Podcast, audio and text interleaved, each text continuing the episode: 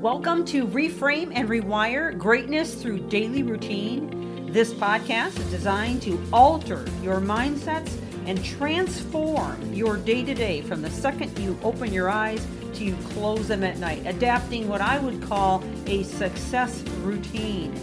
This series is liable to change your life, and it's never the big things that you do, but the littlest things you do every day that make the biggest difference. And now, on to the podcast. Thank you for joining. Welcome back to the podcast as we continue in this brand new series on Is Cognitive Dissonance Hurting You? If you don't know what cognitive dissonance is, I would encourage you to go back and listen to yesterday's as we kicked off and laid a great foundation on cognitive dissonance. Now, obviously, there is a lot of information we couldn't cover or can't spend the time on that I'd like to in terms of the brain and how it lights up when cognitive dissonance happens. But it has everything to do with your executive brain and function, as well as your memory brain, which is the hippocampus of the brain, and even the emotional center, which is the amygdala. And all of these come into play when it comes to cognitive dissonance and can cause us a lot of frustration and anxiety if we don't deal with it the right way. We want to strive to reach cognitive consonance, which is a full agreement within us in terms of what we decide to do. So I want to give you just a few examples of cognitive dissonance before I dive in to the diagnosis, if you will. So just a few more examples just to kind of start out today is, let's just say you're not getting enough exercise. Well, chances are you most likely value your health, and you know you should be making an effort to exercise as well as choose nutritious foods and beverages. But you end up spending most of your days just sitting at your desk or not accomplishing that frame of exercise that you know you need. And you make excuses for yourself like, well, you know, I was too busy, or it wasn't practical, or I couldn't fit it in, or I got distracted too many times, or I need my sleep, so I have to sleep in, and I didn't get enough sleep last night, so there's no way I can cram in some exercise. I'm just too tired. And on and on and on the list goes, but yet in our hearts, we know we should be exercising, and so we get this really upset, anxious feeling inside of us because we know what we should be doing, but we just can't seem to get ourselves to do it.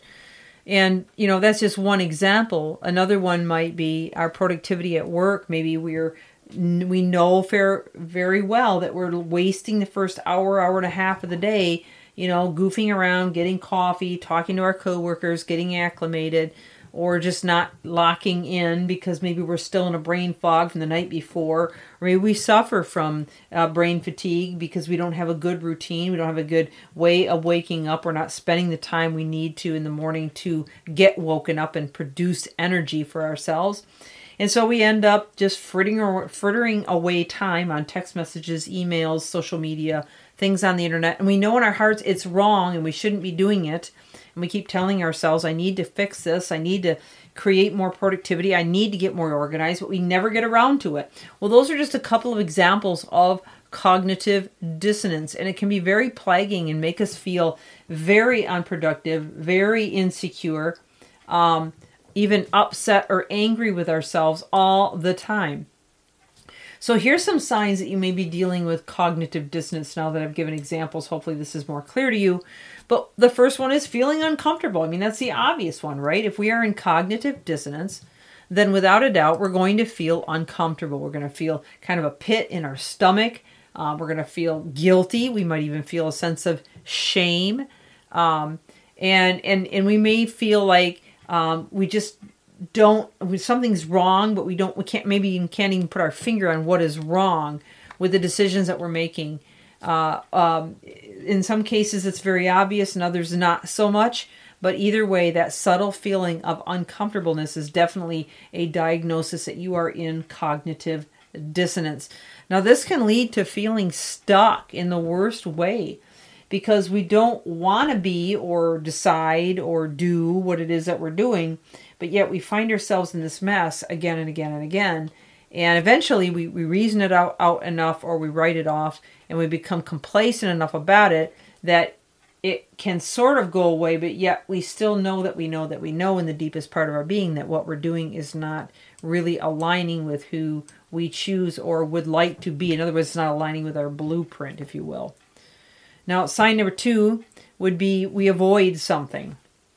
So, we may avoid confrontation. We may avoid things that are difficult, big projects, things that seem to be overwhelming, or maybe we just don't have the education we need in that area, so we feel we can just constantly dodge the bullet again and again and again, avoiding the issue rather than facing it head on and looking for the education we need, or looking for the guidance that we need, or deciding to move forward. These are all definitely a diagnosis of cognitive dissonance.